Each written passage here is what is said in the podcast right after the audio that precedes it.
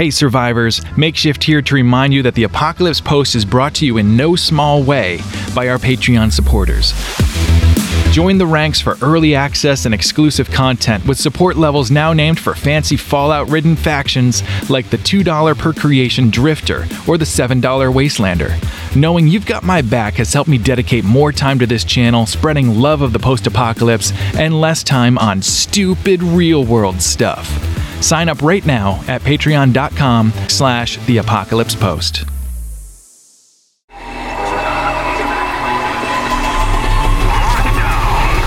What happened? We did this ourselves.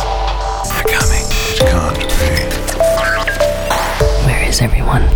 Hey there, survivors. Makeshift here, uh, recording the second episode from a random hotel here in Evansville, Indiana. I'm still working on this TV project. Um, will be for a while, but um, you know what? Here we go. We're just going to keep these rolling out. So I'm super excited about today's episode. We're going to have a very interesting chat with a fellow I've met here. He's actually part of the crew. His name's Jonathan, but uh, you know, we gave him a wasteland name today, J Rock, and he's just gonna have to deal with it. and actually, I wish I could say that I had something to do with it, but he kind of brought it on himself by showing me a little video, and we're going to hear uh, a piece of that during his interview. But um, one of the things that I find really interesting about the post apocalypse world, about our little community, is preppers.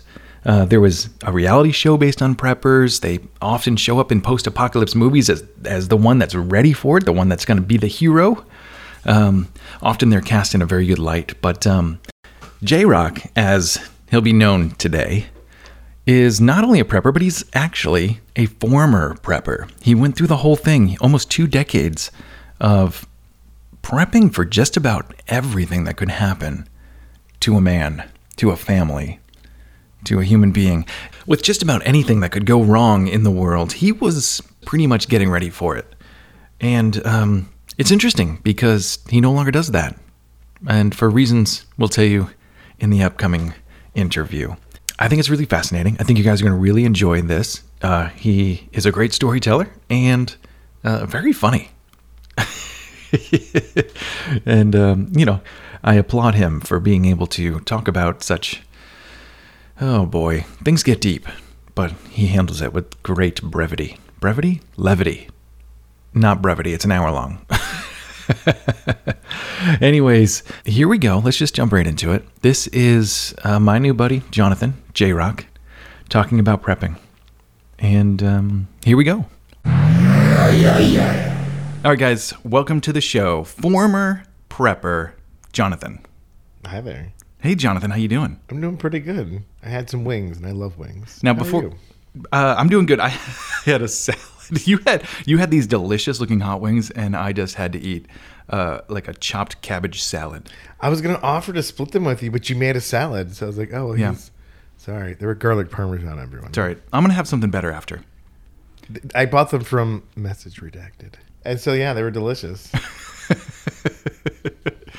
Oh man! Now, um, during the course of the show, do I refer to you as Jonathan, or do you have like a wasteland name? A wasteland name. I'm so sorry. What is wasteland? Okay, well, Wasteland's the the post-apocalypse festival. But basically, what I'm saying is, do you have a festival name? Do you have like a code name? I, I don't, but I kind of want one now. Well, How do I determine this? well, you can just make one up, or I can give you one.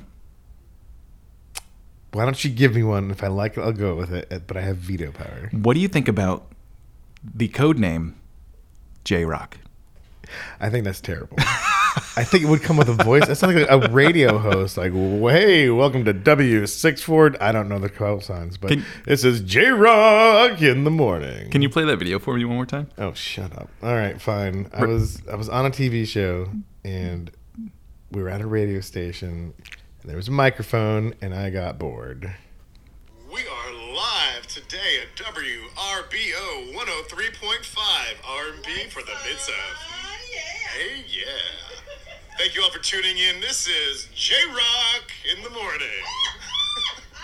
Shout out to Memphis. Yeah, I think we're going with J Rock today. Oh God. All right. So, J Rock, you are a former prepper. correct. Can you, for anyone that doesn't know what the uh, the hobby. Was it a hobby? I don't know. I think. It, It was a compulsion, but yeah. would you tell Would you tell us for anyone who doesn't know what the compulsion of prepping is? What is prepping? All right, so prepping is, you know, we all we all prepare for emergencies. You know, we've got that, that extra twenty in our wallet in case we need some cash. We keep a jump starter in our car in case the battery goes dead. Well, sometimes you want to take that a little further. Like, what if all of a sudden the power goes out and all my neighbors are starving and I don't want to do the same? Um, so prepping is preparing for bigger events like hurricanes and post-apocalyptic scenarios and wars where you may be on your own with no one else to support you. That makes perfect sense. And but what takes it from like okay, so let's say you live in in Florida mm-hmm. and you do need to be ready for hurricanes and a lot of people are. You know, you've got your gallons of water not in your basement because there's no basements in Florida, but you've got some some gallons of water stowed away. Maybe you have a deep freezer, so you have a couple days of stuff. Uh, maybe a generator to you know keep that freezer running. But what takes it to the next level of like prepping versus just being prepared? Sure. So uh, I used to live in Puerto Rico, and we had a hurricane closet, had water, food, enough to last for a couple days. But um, I mean, I could tell you how I became a prepper. Is that a thing we, we go into now, or do you want to hear that later? Uh, let's save that for later. Okay, Because so yeah, I just want to know, you know, where's that line? Where's the line? So once you start stockpiling ammunition to go hunting on your own or to fend off your starving neighbors, once you have um, a year's worth of food and rain collection systems for rainwater, I think that that begins to be the line. You start stockpiling antibiotics because you don't know if the pharmacies will be open. There's there's a it's a it's a, a gradient, but then it becomes it hits a hard line. And did you cross that line? Oh yes, I crossed that line. Were was there any particular scenario that you were prepping for, or was it kind of across the board? It was across the board. I was prepared for pandemics. I was prepared for uh, civil unrest. I was prepared for hurricanes, chemical attacks. Uh, it was it was a broad spectrum spectrum. So, all right. So when we're talking about like a toolbox, which we're not until right now. Now we're talking about a toolbox. Did, did you have a different kit for each of these scenarios, or was it just kind of like one big kit that that was one size fits all? I had a basement that was the HQ, I guess, and then I had different go bags with different loadouts. So if we had to go, we could like I lived near a nuclear power plant. So there was basically like we just have to get a couple days away and maybe we can come back later or we've lost everything for life. Um and like all the uh so that one I mean okay I have to know where the valuables are. You know like where's the family photo album because that used to be a thing. And um, you know the irreplaceables those have to come with us because it's a possibility like the place is irradiated. Uh, there are other times where it's uh you know I was remember the whole anthrax scare I do. Do you remember the whole like they, they could use gases against us? Right. Uh, my wife was pregnant at the time, and so I built a closet with an air compressor in there, so I could vent out some of the air and create a positive air environment. So hopefully it would push. You know, there's no gas coming in because the air's going out. So if there is some sudden gas attack, because that's a possibility, um, we could at least maybe survive the initial onslaught. I don't know. It, it got deep. Wow. Okay, so give me give me an idea of just how far you took it. I, I understand you've got a basement HQ. You've Yeah. got a bunch of different go bags. Was this like? Did you have like a bunker down there? Could you have could could you have survived in this basement? And how long could you have survived for? Um, so I had a year's worth of food. I had a year's worth of water. Um, I mean, everyone says that till they get thirsty. Um, I had over a hundred thousand rounds of ammo, fourteen guns. I had medications. I had things to do. I had seeds, but I had like, I hadn't read the books on how to farm, so I was wildly unprepared for that. It was Did you at least have a book on how to farm? Oh yes, I had a whole Okay. library. Um, everything from I had a field surgery kit. You know, thanks Army surplus. Any training in? I had the manual. you could only do so much, and this was an unhealthy thing I was I was putting my effort into. Well, so far none of it sounds bad. It just sounds like you're getting prepared. So where's the unhealthy part come in? it was an obsession. I had five thousand dollars worth of gold coins. It consumed my every like. I went on a school trip to New York City. Brought a go bag that had a gas mask in it. Which, by the way, try bringing a go bag on the subway. I was not a favorite. Just because it because it looks a little. I think we should get into why this happened, so all this makes sense. Okay. Otherwise, this seems like confusing. Yeah, take us there. So I had just found I was in college, yay. Um, and I had met a girl and she's a wonderful person and she got pregnant and I got concerned because you know I'm going to be a father and you want to make sure everything's okay. How old are you at the time? 21. Um, then September 11th. Why do we call it the date? It's not September, you know, August 14th happened. Anyway, the attacks on the towers uh, happened. And that was scary because I lived in Connecticut, not far from New York. We all had friends in New York. Um, I lived near like the largest sub base on the. Is that right? I lived in in near Groton, Connecticut, where that's where they they constructed and, and stored and housed nuclear submarines. Oh, And wow. So I'm driving across a bridge that was designed to, if there's some sort of emergency, it's one of the only bridges in the world designed to be pulled apart by helicopter. Because that if that bridge gets bombed, the subs are stuck. So as I'm driving over it, because I ran out to get my my wife a, uh, where's a girlfriend at the time? Turns out it doesn't matter, audience. Um, I went to go get her a cell phone because not everybody had a cell phone at the time, and now now we needed one. Yeah. And as I'm driving o- over the bridge, I saw the submarines, the boomers, going out underneath me because they're being deployed. Because are we at war? Right. Uh, and I just realized there was enough nuclear weaponry underneath my behind to destroy countries. And so that, I'm sure, did something to me. So I was a little worried, a little concerned after that. Um, not long after that happened, uh, my daughter died. She passed away. Uh, she was stillborn. Again, doesn't really matter for the story, except for um, I guess the way I handled my grief was protecting what was left of my family. Oh wow. And so that's where I had that positive pressure room because shortly after the attacks, so, um, you know, that was the thing back then anthrax, it's in the air. Yeah. Um, and that's when I started prepping, you know, I started researching, you know, things that could go wrong and how can I protect against them because no one expected 9 11. Right. So who knows what could happen? So a little short, a little had a go bag with stuff for three days. Tra la la. Later in life, uh, the Hurricane Katrina happened. Um, Yeah. Just a few years later, really, right? Yeah, my parents lived there, Uh huh. so they lost their house. Uh, my dad's in the Coast Guard, so he had to. He's in helicopters while people on the ground are shooting at them Why would Why would they do that? because it turned into the Wild West down there. There were no police. There were no services. Right.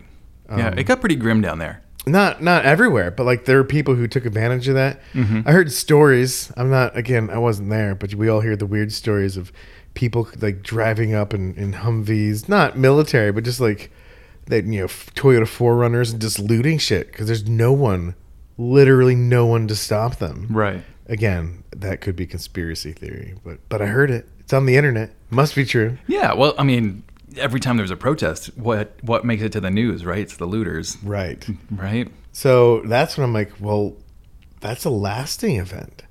That that lasted months for people. Yeah. So I need to up my prep game.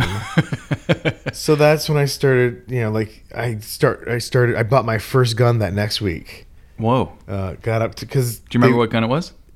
it was a New England Firearms 12 gauge uh, pump shotgun and it was basically a clone of the Remington 870. Fantastic. Good choice. Yeah, it was. I mean, twelve gauge is good. I got up to fourteen guns though.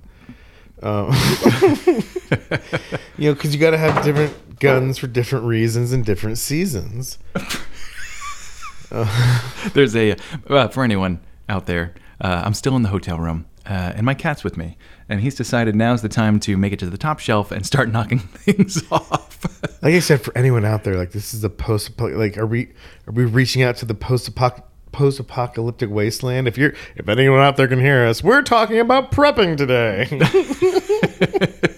Some Fallout shit. exactly. I like it. Yeah. Fallout fans, uh, like this video. Great. Or, or episode. And share it with your friends. I'll tell you that later. Hit Don't- that don't- like, share, and subscribe button. Exactly. Okay, sorry. Uh, outside of Maui Maui Mouserson uh, making his way around my top shelf, uh, please continue. So that trifecta of 9/11, the loss of my daughter, the you know, and then Hurricane Katrina, like that became like my focus. Like places I wanted to move. Originally, I was like, well, I can't move to Atlanta because they're having a water issue with bordering states, and that could you know there could be drought. Blah blah blah blah. Uh, California is always on fire. Uh, you know, it's, it's kind of funny when you start thinking about what the heck are you doing, yeah, dude? that was a jump. Oh, now comes a leap, and now we're in ground level. Oh, now it's time for a quick snack. Um, Brought to you by our sponsor, Cat Food. when you start thinking about like natural disasters and and what could happen in different places, every almost every state has something to look out for, right? Um, Right. You know, the West Coast has a lot of uh, earthquakes. So does the East Coast, just a lot smaller. Um, Till that San Madrid goes up. Right? And then, of course, water is an issue in most of the country. Florida is slowly going to become ocean once again. Um, oh my God! If you, Kat, if you want to be on the show, You have to sign the release. yeah, exactly. Um, I like how Wait- we pause for the cat. thank you for that. You're welcome. What would be the safest state if you know if we had to stay in the United States? Do you have a safest state that you figured out? it honestly changes a lot. You know, with climate change just going through, like Fargo, North Dakota was 101 degrees yesterday. Fargo. It was its highest ever recorded since 1929 or, or something crazy like that. Wow. Today is supposed to set another record. Meanwhile, it's 77 degrees in Texas. yeah, the the uh, climate gets flipped quite a bit these days.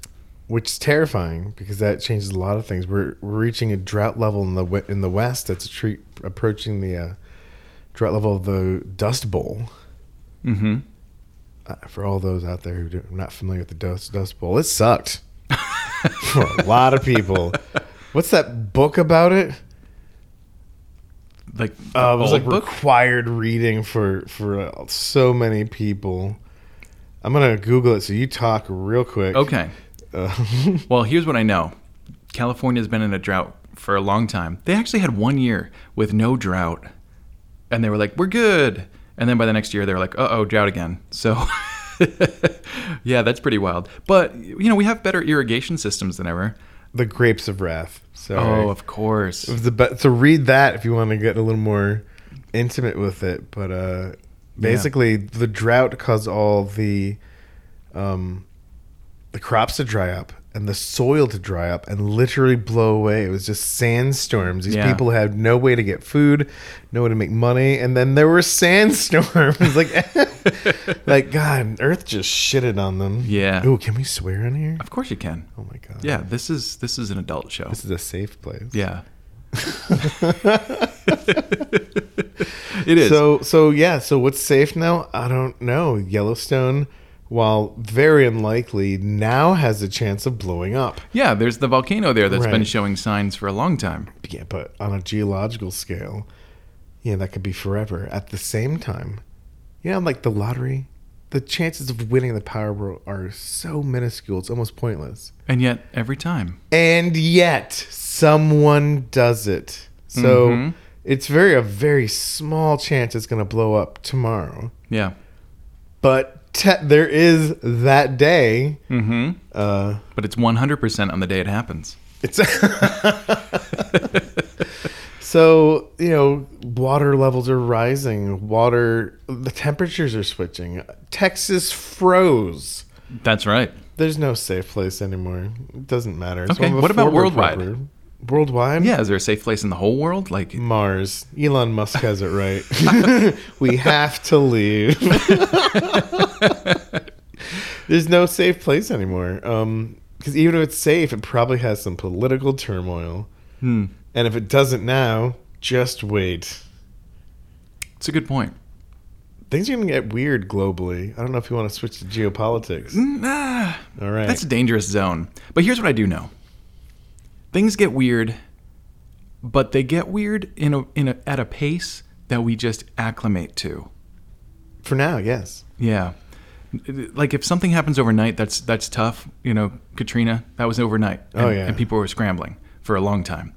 Um, tornadoes happen overnight, and the people that are in the in the path, that, that's a that's an overnight like change of life. But then six months later, they're fine. They're back, back to normal. Yeah. I moved to tor- to Memphis, and I was not familiar with tornadoes, and I was always on the lookout when there was a storm. But it turns out sometimes tornadoes come at night.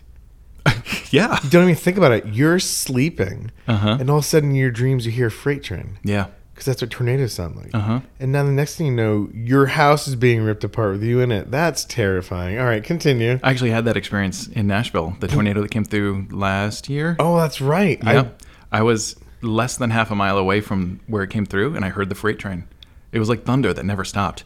And uh, I was like, I don't know what that was. And then, of course, you know, you read some tweets and you're like, that was the tornado? Oh, wow. Let's go see. And we drove down and we walked into the war zone. It was nuts. Wow. Just telephone poles down, people walking around the streets confused, cars with their windows smashed, like church steeples that are now down in the road. That was wild. And a, more than a year later, there's still like the scar is still there. There's still people that haven't fixed their roofs. There's still boarded up windows. There's still businesses that you know are ruined and hopefully rebuilding. Like Jeez. a year later, it's nuts.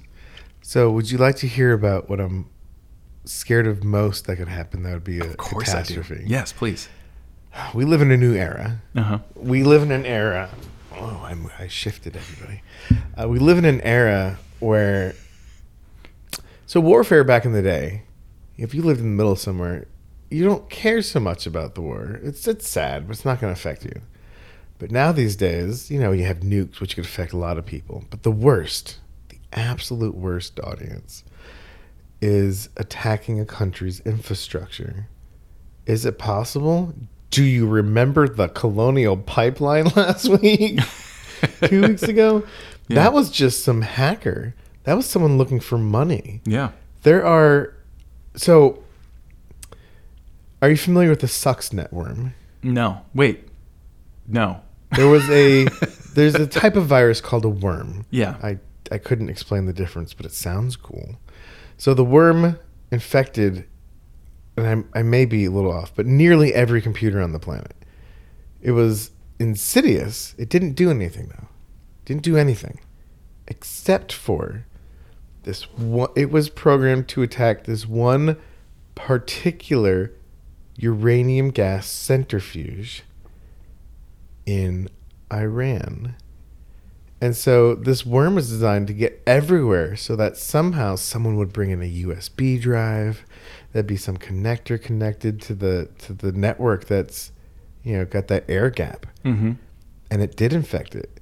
And it caused it to speed up to a dangerous speed while giving a safety rating of okay and blew up No kidding. they investigated the worm and it was so sophisticated they said this wasn't the work of a person or a group this is a state level Oh wow. effort likewise a lot of they think it's the us and israel I, I was just trying to think about you know who would want to do this to Who Iran would so wanna bad, do that? and uh, I can only think of two countries. that's right it was uh it was um greenland so Those nasty greens. sorry, sorry Greenlanders. sorry, Greenland- Greenlanders.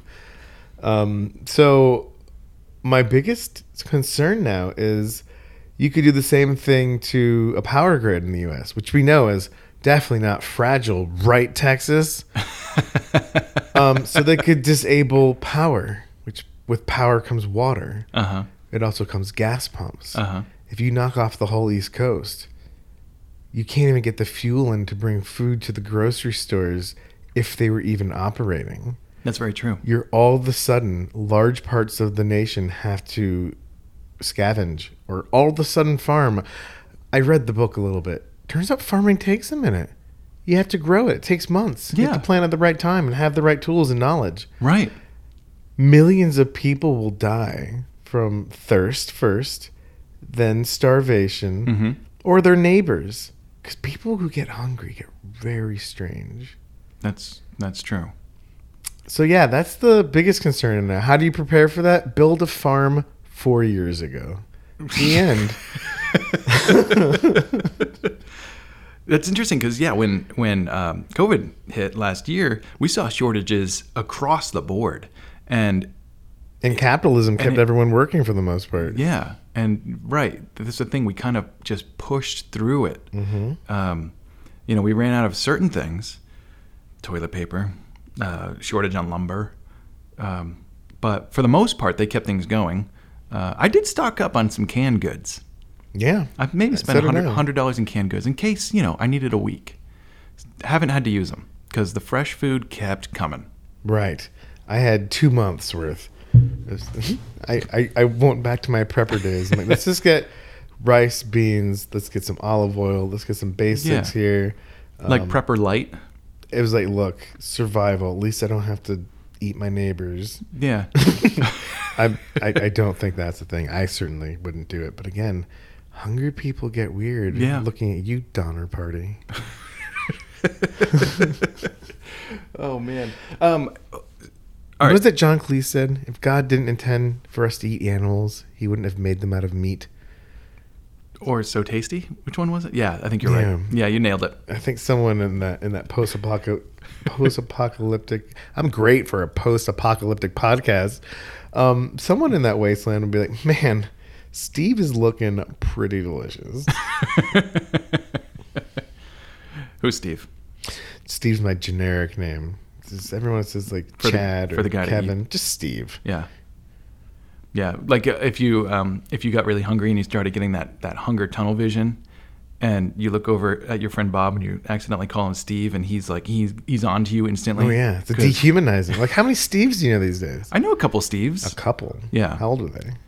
One's about my age. Most of them are older. Exactly. Yeah. No more Steves. It's Yeah. a safe. It's a safe name. Yeah, that's true. Good call. Yeah. So it's like Karen, only in this case, people that look delicious. No, Steve is just a generic name for. It's a. It's a. Karen has a lot of negative connotations. It does. Steve though, Steve is like It's just a guy. it's just a guy. Just, guy. just yeah. It's just it's just John Doe. Yeah. But it's Steve Doe in this case. Steve-O. Oh, that's a different. It's different guy. Different guy. different podcast.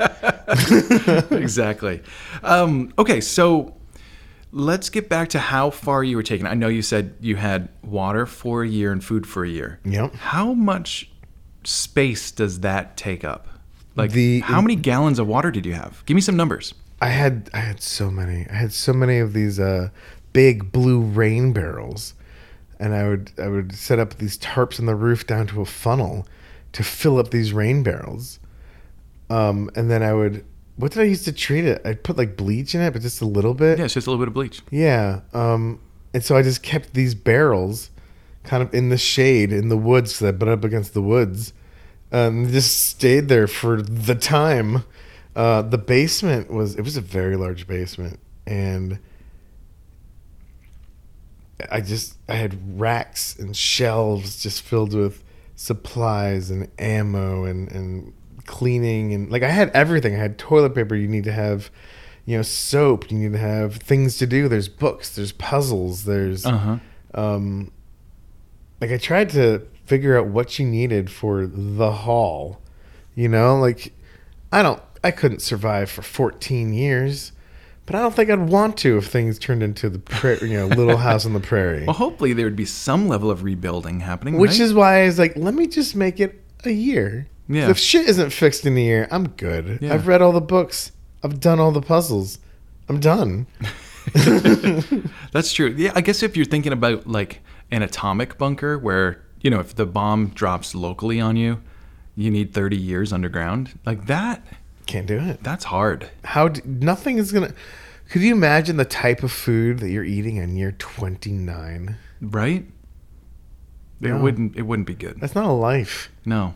And then there's a lot of like life-saving systems that need to stay operational for that long. Well, that's when you get into a vault. Right. This Like podcast sponsored by Fallout. I love Fallout. But here's the thing with Hey, Fallout. How many of those bunkers failed? The vaults. A lot of them. Right, but a lot of them were experiments. they were all experiments. No, some were just legit normal. Some are controls. Yeah. So I guess that is an experiment. Yeah. Man. What a great idea. But you go into a lot of those vaults, and you know systems are broken. The uh, uh, in a, in a lot of cases, rad roaches had broken in, like uh, Ghouls. and if you think about like, all right, the city of Ember, they kind of did that long. I think it was hundred years or something underground. Um, th- you just start running out of stuff to fix stuff with. Right. Oh, and you know what the worst part of all that is? Guys, if we go if things get really bad, really, really, really bad, like had to start civilization from scratch, we're never gonna reach the technological pinnacles we have. No. We've What do you mean? We've extracted all the cheap oil. Okay. If we had to start from scratch, we would not have that hydrocarbon boost to fuel that revolution. oh, that's interesting. Oh yeah, like this is it. This is like we have to leave the planet because if we fuck this up, there's no quick save. I have never thought about that before. Because yeah, it's all deep drilling at this point. And if we don't have that technology, if all that shit's broken, Right. we can't do that without having the like we've extracted the coal, we've cut down the forest, Right. we've extracted the oil. So like what's left? We'd have to have solar. Like that doesn't require really incredibly rare things.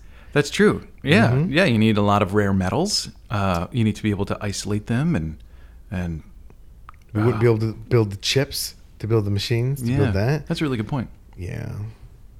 Huh. So we need to get this correct. Get it right this time.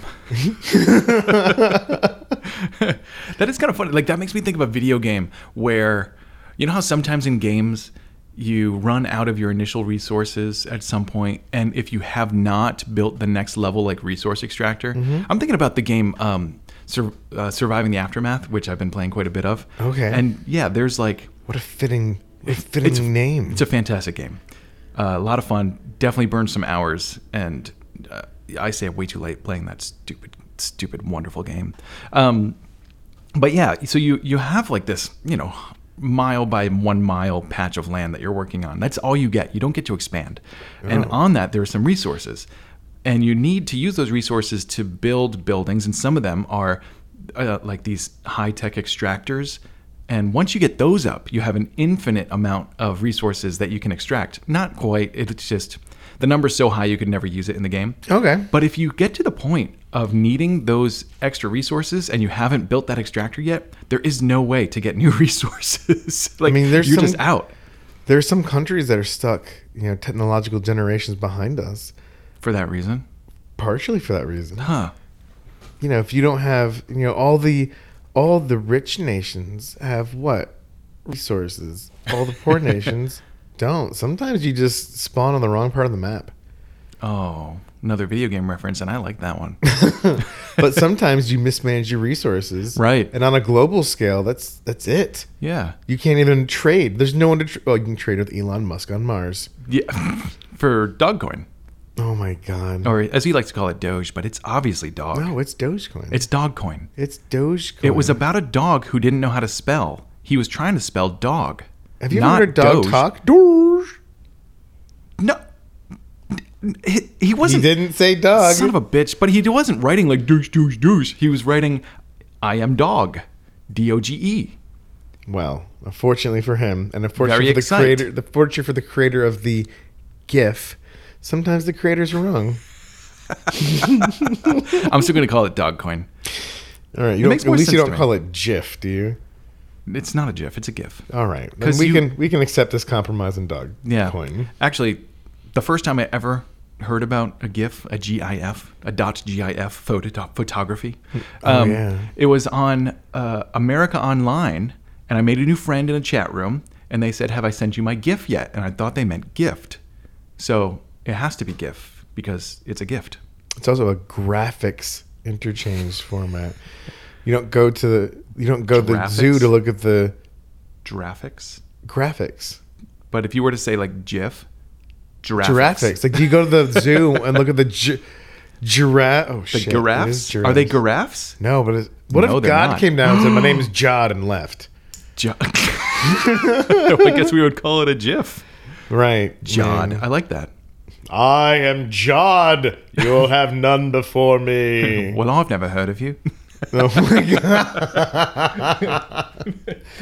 All right, so back to the prepping. Yeah. Um, so there's nothing we can do about the global catastrophes that are coming. Uh-huh. The civil unrest is coming soon, so all you gun people, I hope you've been practicing and are ready to do terrible, terrible things because that's what it's coming to. Otherwise, you're just a bunch of people with guns. By the way, Yeah. I was, and this is terrible. You don't buy 14 guns to protect yourself and only have so much food and water to just be like, I'm not going to figure out what my neighbors have. Because What? so in a in a post-apocalyptic scenario, things get very weird, and the normal rules don't apply. Yeah, your tribe gets smaller. You, well, that is true. Also, your um, your outlook on life has to change drastically because other people's have. Uh huh. So you have to be prepared to. I'm prepared. My neighbors aren't. They see the water barrels. Mm-hmm. They're thirsty. What's their first step? Hey, J Rock, can we have some of that water? No, you don't know what their first step is. Oh. Oh. You really don't. I thought they might ask gingerly. and that's why you would die in the apocalypse. Um, because because your neighbors, you know, you, you think you may know them, but maybe their cousins are there because of the apocalypse. And maybe their cousins know better than to ask because you could say no and no, you're on to them. Maybe they're just going to Oh, take yeah. it. Maybe they're going to figure that in your house you must have more than water. And again, things have gotten weird and they have to take care of their family. Mm-hmm. I'm taking care of mine in my way. They have to take care of theirs in their way. People's morality changes. Everything's excusable in love and war. They love their family. We're at war for, for supplies. Yeah. So now you have to be prepared to kill your neighbors. Were you prepared to kill your neighbors? I was prepared for everything. Isn't that terrifying? Do you know your neighbors? I didn't. Well, this was. I've moved several times. So Okay. they're, they're safe. You're safe, neighbors. um, I mean, I wasn't just like, let's go kill the neighbors and take their things. Yeah. Like, I wasn't going to form a raiding party. Okay, so you weren't going to go on the offensive. No. Did you ever barbecue with your neighbors just to like suss them out a little bit? No, I. Uh, I'm, I'm actually surprisingly kind of introverted. That makes sense. Yeah, I, I knew I knew when I lived in Memphis. I I never went to my neighbor on the left's house until his house burned down. Well, it didn't burn down. It's just a fire that shot through the roof.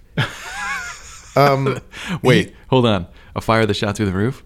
oh Was yeah. he making meth? Okay, so the neighbor, the neighbor, I did not know him, so I had a lot of theories.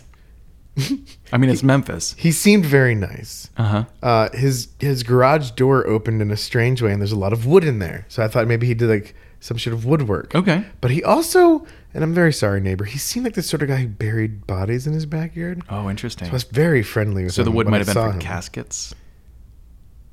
No, I just. Oh God, what a dark thing. I remember one time his trash fell over, and I went to pick it up, and there was just there was so much KY jelly. I didn't know What? you could be KY jelly. I didn't know they could sell it in a container that large.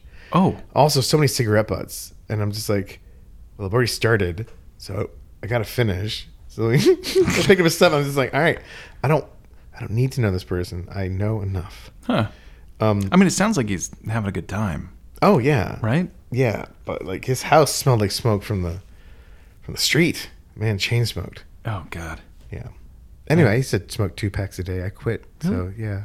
Was this before or after uh, you quit prepping? oh after. After. but i also wasn't smoking during prep Uh, in your prep kit, in your bunker. i had cigarettes in my bunker. How many cigarettes did you have in your bunker? I had I had um what you call it cartons and cartons of them. Really? So you're the guy. trade.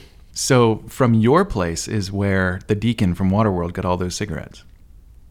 Yes, I actually sold them in bulk when I uh, when I stopped prepping. So Do you want these uh, year-old stale cigarettes? Why, yes, I do. people would buy them after a year of no cigarettes. Yes, That's a good point. Wait, so wait, were you saving them as currency, or were you saving them for you? Oh, I didn't smoke at the time. It was, Oh. that was purely currency. Oh, you started smoking after prepping. Oh, like like a decade. ago. You know, they say people with addictive attitudes have to replace an addiction. Did you replace prepping with cigarette smoking? Because that seems no. maybe, I don't know about which one's healthier. Uh, the smoking was caused by, um, gosh, a series of events happened in my life that caused things to be very, very stressful.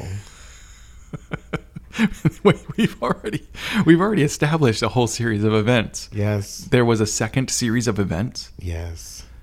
All right, tune in uh, to J Rock's next episode. Uh, we're going to change the channel to uh, we're going to talk about like more like psychological things. Yeah.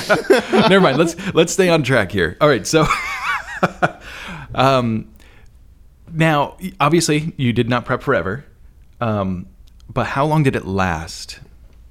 How, like how long were you in this prepping prepping mode? Good question. All right. So from 2001, because September 11th, Yeah.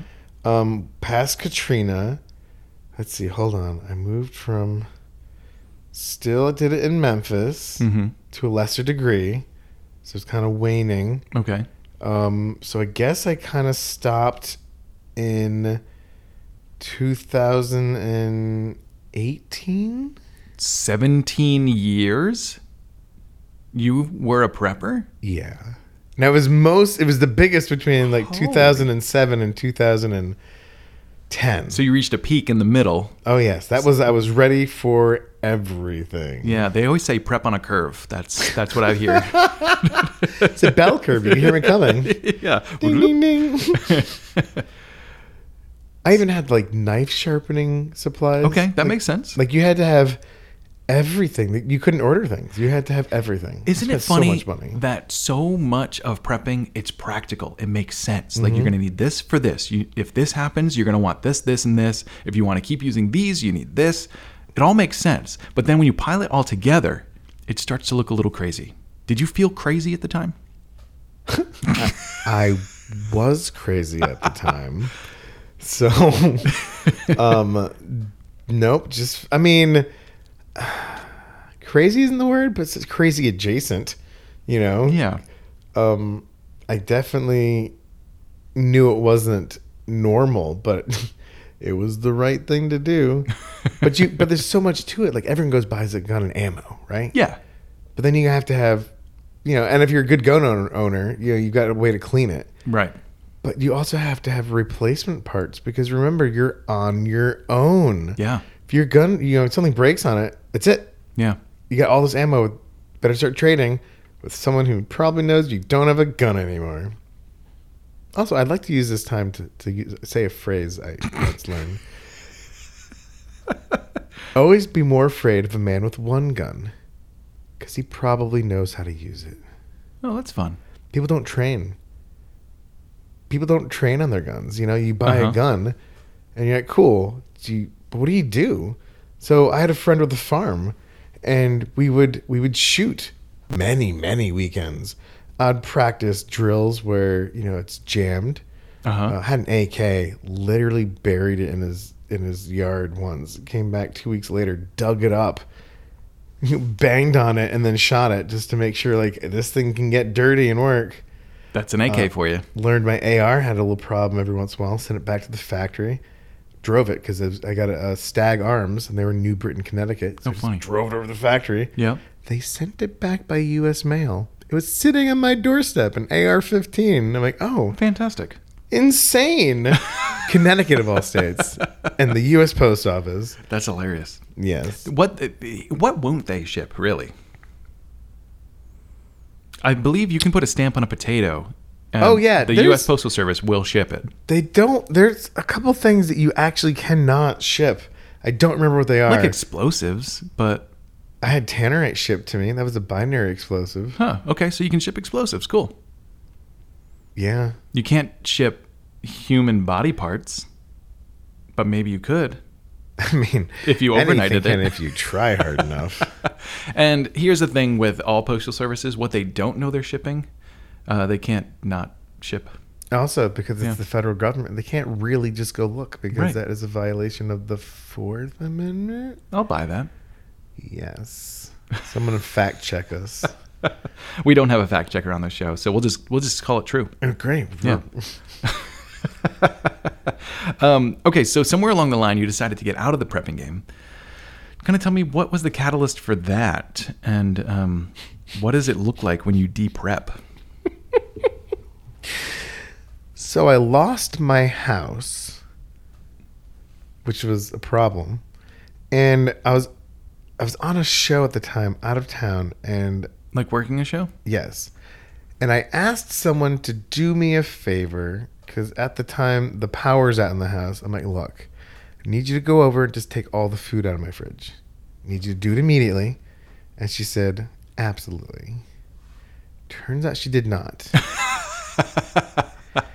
and the entire i mean the entire house was taken by mold Oh, oh, oh. I lost literally everything i did not have with me on the show What? Okay, okay. So back up. Uh, you're on a show. yeah Um, out of town out of town Mm-hmm. because you're a. I, I work in the film industry There we go. Um, so sometimes, just like uh, the reason we're here now, uh, sometimes you need to be out of your house for long periods of time. right so Okay. there i was in like new mexico or, Uh-huh. or nevada and i'm asking my girlfriend at the time please do this thing because it's memphis at 100% humidity Yeah, mold yeah. So anyway, she forgot. And so mold took over. Like I had to go to the house with a respirator. There were What? spores everywhere. Everything was green. oh no. Like every surface had something growing out because the humidity let it grow everywhere. uh huh. Everywhere. And so some things I was like, I can hose this down with bleach. I had some pelican cases. Those things survived. Uh huh. Um, a lot of things were just lost. A lot of things weren't taken because it's like this is just so, so. a lot of the prepping supplies that weren't in Pelicans were gone. So I just said, "Fuck it, I'm not starting over." So out of all the apocalypses you were prepped for, the one that you were not ready for was the mold apocalypse. The mold apocalypse. Well, I was prepared for it. I just my implementation of my girlfriend taking the food out of the fridge. It's always you know the worst, the scariest part of a pandemic or a horror movie is the people. Yeah. They'll let you Yeah, down. of course. or kill you. Have you seen The Mist? Sometimes they'll turn into a religious cult and turn everyone against you. That's the scariest. That was so scary. He's like, "Fuck it, I'd rather have the monsters." Right? Yeah, I'm going outside. Know, that's certain death. Fine. yeah, that is kind of scary though, because you know, there's no more reasoning with unreasonable people, no, there really and isn't. that's just how it goes. There's and always that's how be people get when they get hungry. yeah, and thirsty and need to poop. Thankfully, if they're thirsty, they're not moving that fast. That's true. Like- that is true. Like there's a very narrow window where they're they're thirsty and motivated to do things, versus thirsty and unable to do things. yeah, because if you wake up dehydrated, you get that headache. You're just I'm just gonna lay here for a while. And then your muscles start cramping, and then you go unconscious, and then Uh-huh. you die. But hungry, you can be hungry for weeks, just getting more and more psychotic. and you're getting weaker. But Huh. like there's a there's a several week period where you are you are eager and willing to do anything. That's true. Yeah, you start. I fear you start hunger. seeing different.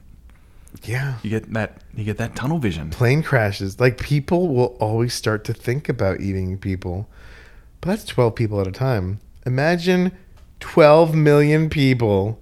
There's gonna be a larger number than you think. Oh yeah, I mean, there's seven billion people in the world now. Any apocalypse is only going to take out a certain percentage, Yeah. if at all any. I mean, if you know, if we're talking like, you know, if COVID was a real, real, real bad virus and it was knocking out like eighty percent of people, that would be pretty devastating. That is when we wouldn't recover. Yeah. We'd Yeah. lose a lot of knowledge. Yeah. I mean, even, I mean, what are we losing? Like 1% probably by the time we're done with this. And that's already a lot. It is. Like, And that's just what we're being told. I don't believe anything anyone says anymore. really?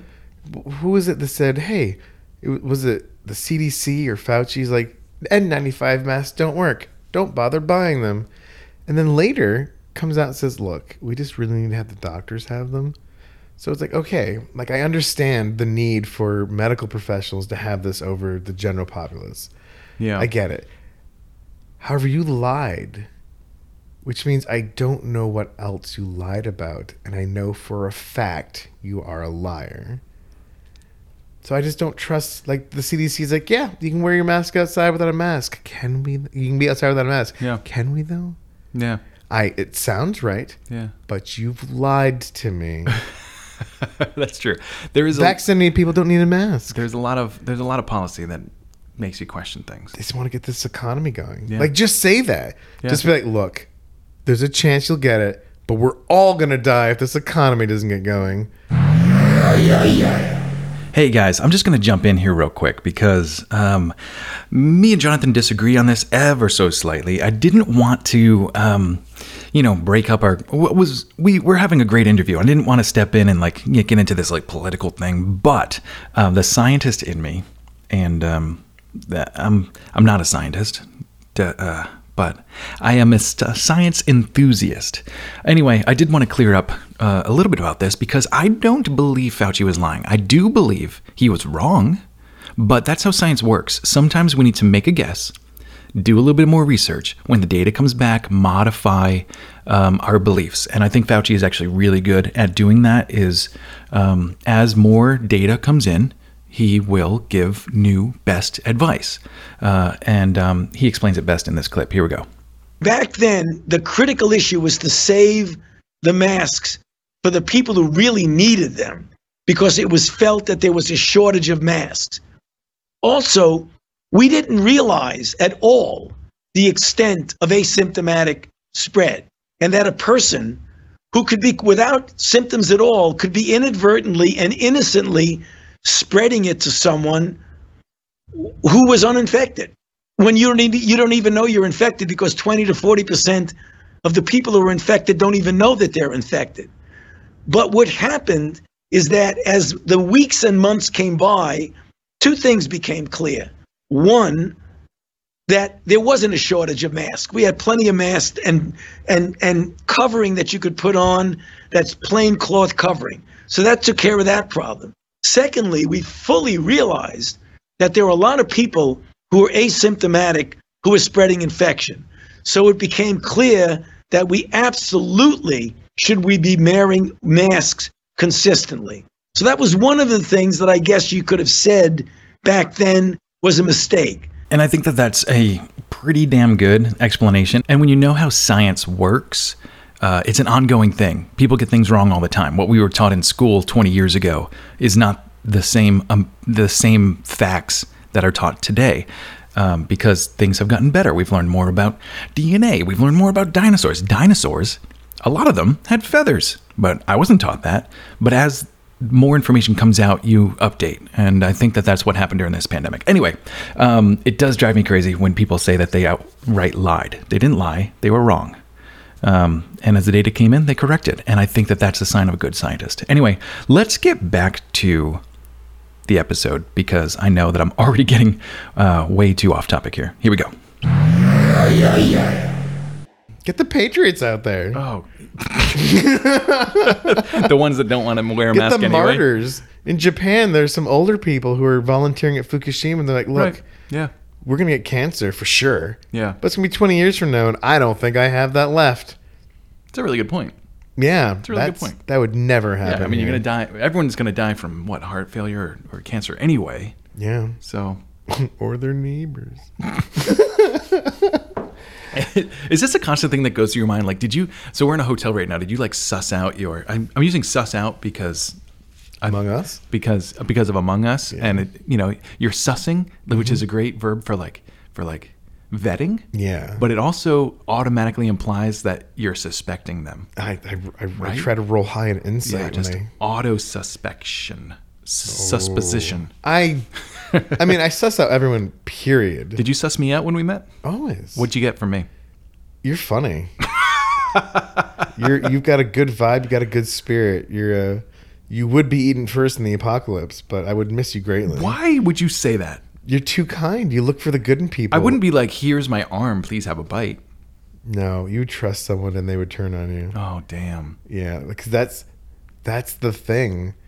People are terrible. I've seen things with people, and everyone can change. This is one of my favorite questions for mm-hmm. people in the Wasteland community. Okay. Uh, if you were in Mad Max, Okay. Which one? any of them, the, Fury Ma- the Road. Mad Max, yeah, it'd be Fury Road. Okay. Yeah. All right. You're in Fury Road. Are you a good guy or a bad guy?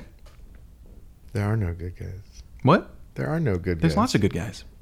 Who?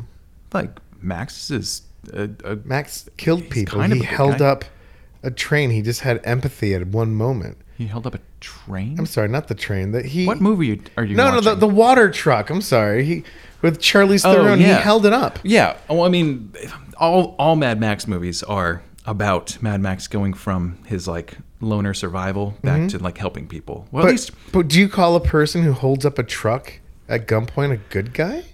no, he ends up being. a good guy. We're guy, all though. bad Okay, guys. that's a good It's point. just different Well, levels of bad guy. Can can Charlize be a good guy? She had she had the best at heart throughout that whole movie. Yeah, but best at heart is that what makes you a good guy? I mean, Hitler had the best at heart. No, he did not. He did. He banned smoking because it was bad for his people. He he he did a lot of good for the country. Ah. Like, but he we we all can agree he was a bad guy. yeah, that's true. Okay. so intentions don't mean a thing. All right. Chairman Mao wanted to help his people, and he did by killing 20 million of them in a famine. In the meantime, is he a good guy? I don't think he's Look a at good guy. China now. Look at where they were. Yeah. Some people in China think he's a good guy. Uh, So everyone is a bad guy. It doesn't matter what your intentions are. In the Mad Max universe, if you're a good guy, someone will take advantage of you and you're dead very, very soon. so would I be a good guy? Impossible. I'd be dead right away. But all right, so check this out. Mad Mm-hmm. Max, um, the Road Warrior. Okay. There's the the the people that live at the refinery okay. or at the pump, but they can refine. I don't know. They live at the at, at the oil place. Okay. Uh, they're all working together. They're all pretty much good guys. Okay. It's a movie, sir. But all I'm saying is they they were working together, and it's possible to survive Garfield by working can't together. actually talk, by the way. Oh my god. this was a hypothetical question. It's not. Hypothetically, Yeah. Well, yeah. would you would you be with the survivors and like get along and work together, or would you yes. join? However, outsiders would be enemies, and I wouldn't be the nicest of guys. Okay, that's fair. But Yeah. that's all about. I, I mentioned earlier, like Mad Max, I would raid my neighbors and take their shit. if that's what you're looking for, because like there is a very limited amount of resources, and Yeah. look, if it comes down to you or me, I'm gonna pick me. I, and I think everybody would. Which is why you have to watch out for your neighbors in the Oh, post-apocalyptic yeah. scenario. Like it sounds terrible. it's not like a. It's something I had to really come to terms with. I'm not like, hey man, let's go kill the neighbors. Like that's terrifying. But they are thinking that about you, Yeah, that's a good, that's a good point. All right, and you don't know which ones. kill or be killed, eat or be eaten. I'm probably gonna eat eaten. I mean, you do. Like let's be real. J Rock, tell me about tell me about your diet and why it makes you an extra tasty human being. Oh man. So everyone I eat nothing but meat. That's it. That's all. I mean, cheese, it's meat adjacent. And eggs cuz that's just pre-meat. but that is my entire diet. It's a it's a no carb diet. Uh-huh. I used to be fat. Well, I mean, I, I still am fat, but I used to be fatter. I used to weigh 333 pounds. Uh-huh. Got down to 218. Uh-huh. Uh, my cholesterol went down. I'd never felt better. I slept better. Your cholesterol went down. Yes. That's the opposite of what people say should happen. Yes. Well, when you're fat, your body changes its its hormones. When you're fat, you start to release more estrogen just by being fat. Huh. Um, so as you lose weight, your hormonal balance changes.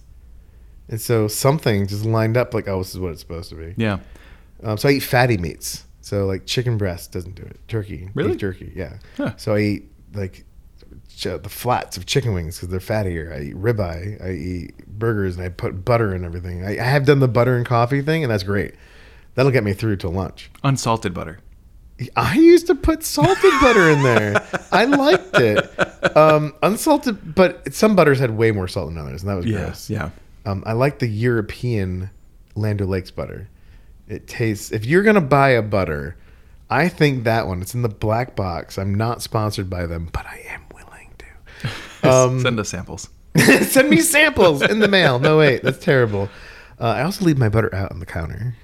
Yeah, me too. Okay, well, That's that's, the best way to do butter. but it has to be salted butter. Has to be because Well, that yeah. unsalted butter goes bad quick. Well, that's for sweet things like coffee. I put the salted butter in there. I like it. I don't know, man. It was Crazy. Uh, did were, were you a uh, pure car- car- carnivore uh, when you were prepping? Like, did you Oh, have to, no. Did you have to think about like hunting and stuff at the time? I mean, I thought about hunting Uh huh. because I thought about everything. Have you ever hunted? no. Because here's the thing, I don't think I could do it. I and even if I could, I don't. I have no idea how to clean an animal. I had a book. You had a what? I had a book. Another book. I had a book. So you had like agriculture, um, uh, basic surgery for idiots, and you had like a hunting book. I had like 200 books Really? just for prep stuff. Oh my god! I also had a laptop, like a one of those like Chromebooks or like knock off the ones Uh-huh.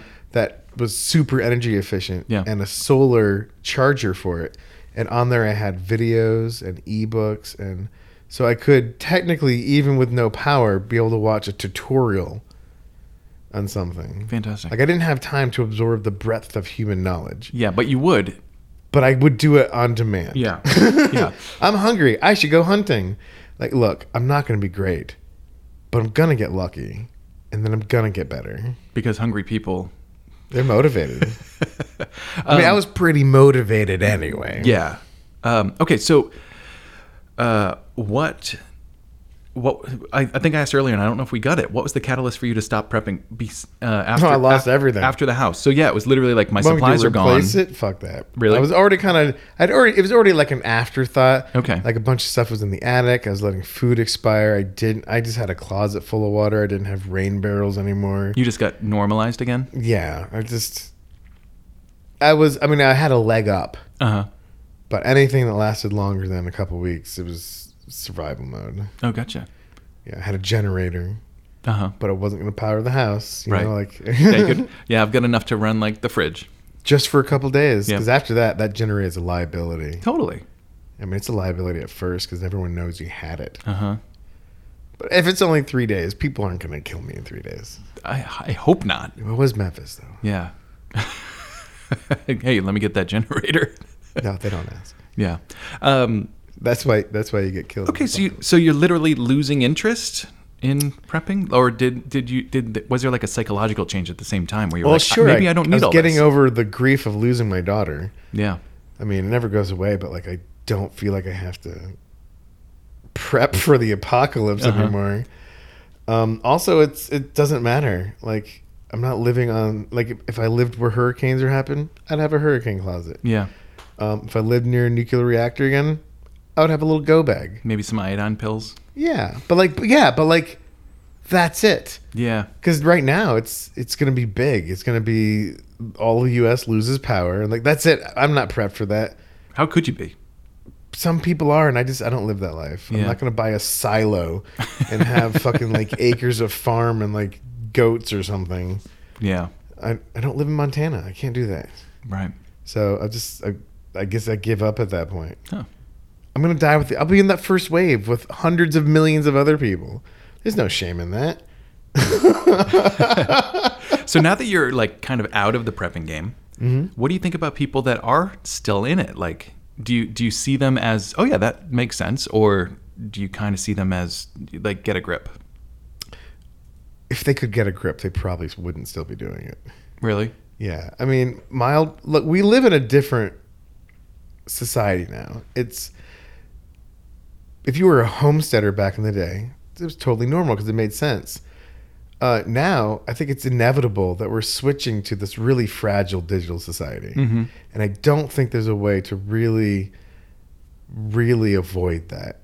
We're getting very close. We're going to connect the rural community to the internet using Starlink.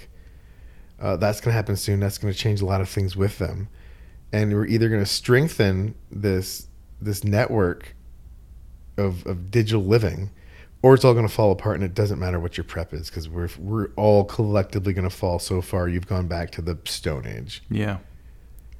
Like if you're the only ones who prepped, and you don't know how to operate that oil rig. Uh-huh. That oil rig's not running. and also, the guy with the helicopter is not bringing you to it. We've made it very complicated. That's true. And and you know, we live in a society where everyone kind of specializes in their own job. Yeah. And so you need a township in order to run. Like you need all these people doing all their different things. Um, That's hard. it is. It'll exist. Like you've seen The Walking Dead. It happens. Yeah. Are they happy? Are they happy in The Walking Dead? I mean, could anyone be? Exactly. There's there's a constant existential crisis happening. and what's what's their end game? They're just gonna survive till they die. Well, I mean, that's what our end game is anyway in real life. I'm enjoying myself. Yeah. I'm enjoying myself. But still, right like, life is good. My job is fun. I have hobbies that I really enjoy. I get to go out. I get to. When all that changes, man, I don't want to be a subsistence farmer. you know, like it's we're gonna go back to the feudal system, and I'm not a baron. I'm baron material, but I'm. it's not gonna happen. So what's the what's the point? I will prep for small things. Anything Okay. beyond a week, I'm just because once it if it's beyond a week, Yeah. if you don't have a way to get somewhere, it's gonna be a very very. It doesn't go oh a week and three days. It Yeah. goes week. no, Fuck it, eight years. Yeah. forever. It is kind of wild because, yeah, I mean, it's evolution is not the survival of the fittest. It's the survival of those most able to adapt. And humans, we're fucking great at adapting. And so as long as you can So continue there are a lot of things that no longer exist. yeah, We're a blip on the ecological timeline. yeah, We could disappear like so many things have lived longer than us. Okay. so many things live shorter than us. okay, I'll buy that. But here's the thing: Everything's turned to crabs anyway. Look at evolution. Like seriously, everything's just evolving to crabs now. we're all sea peeper. oh man, I have seen that crabs have um, come up a couple times in evolution in separate lines. Is that true? yes, that, that that was not an exaggeration. Things are still continuing to evolve into crabs I mean, they are cre- without having a crab-like ancestor. really. Yes, it's just like the crab is the move in the ocean right now. it's it's apparently the most resilient. All these other things are dying, and crabs will reign supreme. Is that why you keep sidewalking all the time? Oh, yeah. I'm trying. I was doing my Zoidberg. I'm Oh, evolving man. into a crab. Yeah. All right. So as a um, as an ex prepper, as a former prepper, uh, y- will you continue to keep like a go bag or just like a, a basic prep? Uh, Do you, do you feel like you've learned lessons just to make you better prepared for like the worst case scenario rather than the all, every case scenario? Yeah, man. so sometimes when I travel, I didn't do it on this show, and I should have. Uh, sometimes when I travel places, I have a uh, a pelican that has all my cannabis supplies in it. What? That's my prep. That's your prep. That's it's just my like prep. if if everything goes to shit today, I'm gonna get fucking high. no, man. It's it's a pelican that will have a water pipe Uh-huh. and a water pipe cleaner because I learned that from prep. You have to bring everything. I'll have. Uh, I use a vaporizer, Uh-huh. cleaning supplies for the vaporizer, a charging cable. Like literally, I could take this anywhere, and I'm set for weeks. To smoke weed. Hey, man, I'm an evolved prepper. I prep for the everyday solution. Is work was hard. Let's relax. Like if I liked alcohol, I would have a Pelican case. I would have a very fine whiskey and a whiskey glass. Okay. And some like little things that like like what do you call them? The whiskey cubes? Because I don't know if Oh yeah, the little ice would be available. the little stone guys. Well, how would you refrigerate your whiskey cubes? Well, like right now, um, I don't want to necessarily go walk down to the ice machine, but I Uh-huh. don't have a uh, what do you call a, a ice tray in my freezer. But let's say I couldn't go get an ice tray. I have my whiskey cubes. Oh, okay. Like it's little scenarios I'm prepared for because I used to be a prepper, all in a secure pelican. That's that's that's like a vestigial limb. That is the vestigial part of my preppers. I will prep for small things. Like I'm like I'm gonna go out. I have a small bag that has a a battery charger because your phone might go dead. Uh-huh. Um, it'll have like right now it has a backup mask. It has some hand sanitizer, and I take that with me almost everywhere because at heart I'm still prepared. I always have a flashlight. I always have a knife. I have Yeah. a lighter in my pocket. I don't even smoke, but I have a lighter. I'm always prepared, but it's it's come down from the gas mask in the New York subway, iodine pills in Yeah. there, water and food for three days, just in case New York turns into some battle zone. Yeah, so now you're just uh, exercising like really good Boy Scout preparedness. yeah. Yeah, that's good. There's nothing wrong with that. No, I like it, but I will. I am. I prep for everything. Everything has a little pack, a little. I have separate backpacks for work where I can like, what am I doing today? I don't have to repack it. Oh yeah, I have a separate bag. yeah, totally. And I gotta say, you are a very well prepared guy. Well, thank you. Yeah, I wasn't prepared for this interview, so I apologize. My preparation was I ate wings. You did good. Well, thanks. My Yeah. first podcast, everybody. I'm sorry you con- had to suffer through that. Congratulations, J Rock. You did great. Oh God, I hate that nickname. I'm terrible. J Rock. It can only be used in an obnoxious like radio voice. Yeah, 'cause well- that's the the persona. You know what? Here's the thing. My audience is gonna really appreciate the obnoxious. Well, thank you very much. It's J Rock on the podcast. Post apocalyptic now. I've got one more question for you. What's you. that? Okay, so um, in the movies, preppers are always shown uh, to be like, you know, usually they're um, Disheveled. disheveled and Crazy people. on the verge of insanity. But when the shit hits the fan, they become the hero. They become like the one who kind of can save the day. You know, they've got guns, they've got traps, they've got food, they've got everything. Um, Those people would lose their shit in a real scenario. I'm sure they would. But I got to say, one of my favorites of all time is like Burt Gummer from the um, Tremors series. Do you remember that guy? Barely. Oh, sure. He's he's a lot of fun in that movie. And yeah, he's he's He a, had all the guns and stuff, right? yeah, he had all the guns. He had MREs, meals ready to eat. Didn't he have like a like a like a little like vault or a little like house full of stuff? Oh, he was fully loaded. He had Okay. everything. I remember. He was like an ex-military guy, so he had all the military stuff. yeah. Um, do you have a favorite movie prepper? Like, who's the prepper god? Oh God, I didn't really, you know, like look up into anyone. I didn't really Uh-huh. like, like I wasn't part of the community. Oh, fun. Yeah, Is there a community? there there there are several communities. I actually I got a lot of prepping info from this one website. I think it was like zombiesquad.org. Uh, yeah, that's right. and they did preparation under the guise of a zombie apocalypse. So it'd be like, all right, the zombies have happened. Nobody can go to work, so there's no power now. What do we do? You know, or like there's you know the, the zombie apocalypse would cause so many of these life changing and like there's no food. You got to grow. Um, and then of course they have the separate section of like you got to shoot them in the head because they're zombies. But Yeah. most of it was serious, and I didn't really participate. I just read. But there was a camaraderie. They would have meetups. They'd have teams. Um, so yeah, there is a community. I wasn't part of it though. Huh. So I also didn't like watch movies and be like, I want to be like him because they're all crazy movies, all of them. Right. I mean, there are a Until lot of. the shit hits the fan, and then you're like, I want that guy on my team. no, you don't. Yes, you do. No, because he's still crazy. Except for now he's crazier and he has a god complex. That's the neighbor you kill and get his stuff. Oh, interesting. Because he's gonna, because he's already lost his shit. He's killing you. But he's prepped for that. Yeah, exactly. he's prepped for it. But like the movies people, Yeah. they're crazy. Mm-hmm. You can probably defeat that. you know, Huh. You brought up um, prepping for zombie apocalypses, Yeah. and I feel like that's a great way to go because you're getting a little bit of every apocalypse in that, right? Yep. You've got the disease apocalypse. You've Yep. got the infrastructure apocalypse. You're you've under got attack. Invasion. Yeah. Yep. Um, uh, it's a natural war. Yep. Type apocalypse. Uh, so you got a lot of things going on. Um, uh, you could survive in a bunker theoretically. For- but there's no end to a zombie No. apocalypse. So like you Well, survive in a bunker, but to what end? Well, think about like 28, what, 28 months later? 28 weeks later? Which, Oh, whichever one, the the, the zombies had like eventually had died because if they don't eat, they do eventually like still out die there. again. Yeah. so they were trying. They were working on containment. Yeah, which, exactly. if you remember, the movie failed.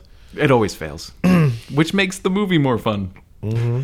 It would happen in real life. It would fail. Yeah. We're all terrible. Yeah. So no, We couldn't even handle the coronavirus. We were really bad at it. Just stay inside for two weeks. No. it was, that's really hard to do. Two weeks, guys. Yeah. And We yeah, all we need are essential services like DoorDash and Home Depot. yeah. But, um, you know, it, the, the biggest thing there is um, freedom. Oh God. you know how did that turn into a political I issue? don't know. In any case, yes, zombies have everything. They did. They did kind of contain it. Uh huh. I'm trying to get back to whatever your point was. There was really no point. Great, they did. They contained it and failed. There's you, you survive in a bunker, but like, zombies are forever. Yeah. You know, and if they're not, they've killed how many people? Uh huh. You're literally whatever's in your bunker. It's all you got. Yeah. That's not a way to live. What's that? Cloverfield? Mm-hmm. That was a nightmare. All right. Last thought. There are people out there in the world, Yes. some listening to this podcast, So sorry. that prior to this were thinking, man, I should really be prepped for a worst case scenario. No, do it. If that's your thought, fucking do it. Don't deny yourself. Oh, okay. I just lost the thought. I lost the will to live, and therefore I'm not a prepper. So, all in all, you would still have say it was a positive experience? Ooh. Mine was a compulsion. Mine wasn't a, you know what? I have rationally decided this is a way of life for me. This was filling a hole of grief that was never filled. So maybe for that reason. I mean, it could have been worse. I could have been an alcoholic. Instead, I prep. Man, whenever there's an emergency, I always had batteries too. Yeah. Oh man, the batteries go out in a remote or controller. Don't worry, I have four thousand of them. Did you get really excited when someone like needed something? You're like, I got that. Yes. Yeah? Camping was always great too. I feel like if you're a good camper, you'd probably be a good prepper. Because if, camping if your is if your disaster is having to live in the woods, yes, yeah, but for a short period of time with resupply. with with city runs. Everyone thinks they can be a man. Even with all my prepping, I would probably die very quickly in an apocalypse. I mean, that's everybody. That's the whole idea of the apocalypse, right? I had not practiced many of these things. Huh. I could shoot. I could store things. I had good logistics.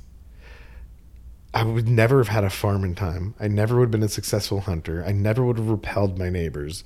I would have something. I, I you can't one man band this, and I tried to, and I would have died quickly, and someone would have taken my resources. Like I would have been terrible at Rust.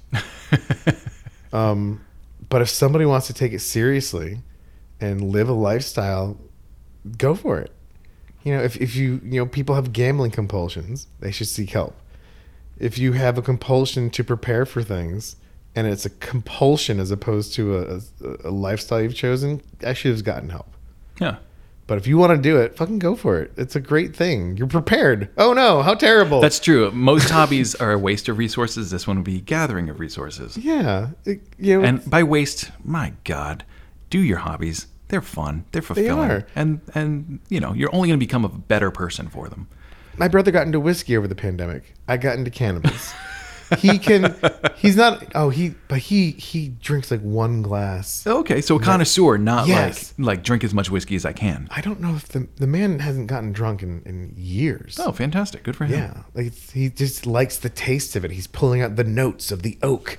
Oh, He's pulling yeah. out the the flavors. I don't know. He could probably identify the water that they use. I don't know. He's, Yeah. But it's so cool because it, like what a great hobby. You've you've gotten deep into something. Yeah. Um, and if that's what you want to do with prepping, go for it. Awesome. Far worse, far worse hobbies. And with that, we're done. All right, well, we're signing off. Yeah, we're gonna sign off. Well, thank you so much. Uh, this is the last time I'm gonna call you this, J Rock. Uh, thank you, Steve. Wait, did we talk about Steve on the show, or was that We before did. the show? That was on the show. Okay, good. Yeah. then it was a good callback. Yeah, yeah. There you go. comic This is fun, everybody. there. Hope you enjoy it. Make sure to subscribe, share it with your friends, and let everybody know uh, about this guy right here.